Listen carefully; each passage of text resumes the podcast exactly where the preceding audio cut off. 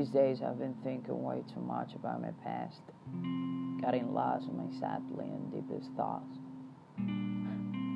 One of them were about her, but this time was different. Could have thought she was far from me, like 3,000 miles ahead, and I felt beautifully envious. I could say I smile at her memories, even though I'm broken by it. Deeply inside my heart, still have feelings for her. These feelings won't go away that easy.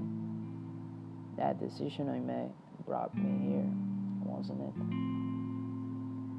Days are passing by and yet have no answer to this question. Have you got over her? I think I'd rather not to answer it. No yet. I just don't want to lie. On the other hand, I've been smiling at my past. How's that possible?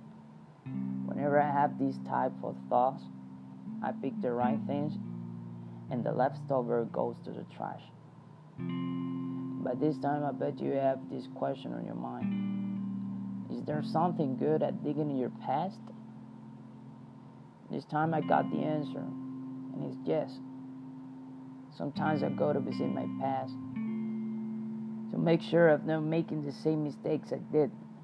Most of the times were my foolishness that kept me inside my past.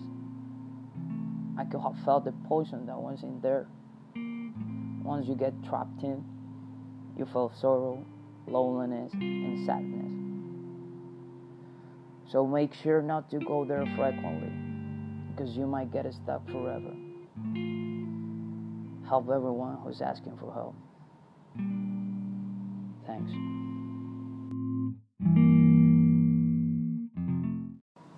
Stay tuned and see you next time.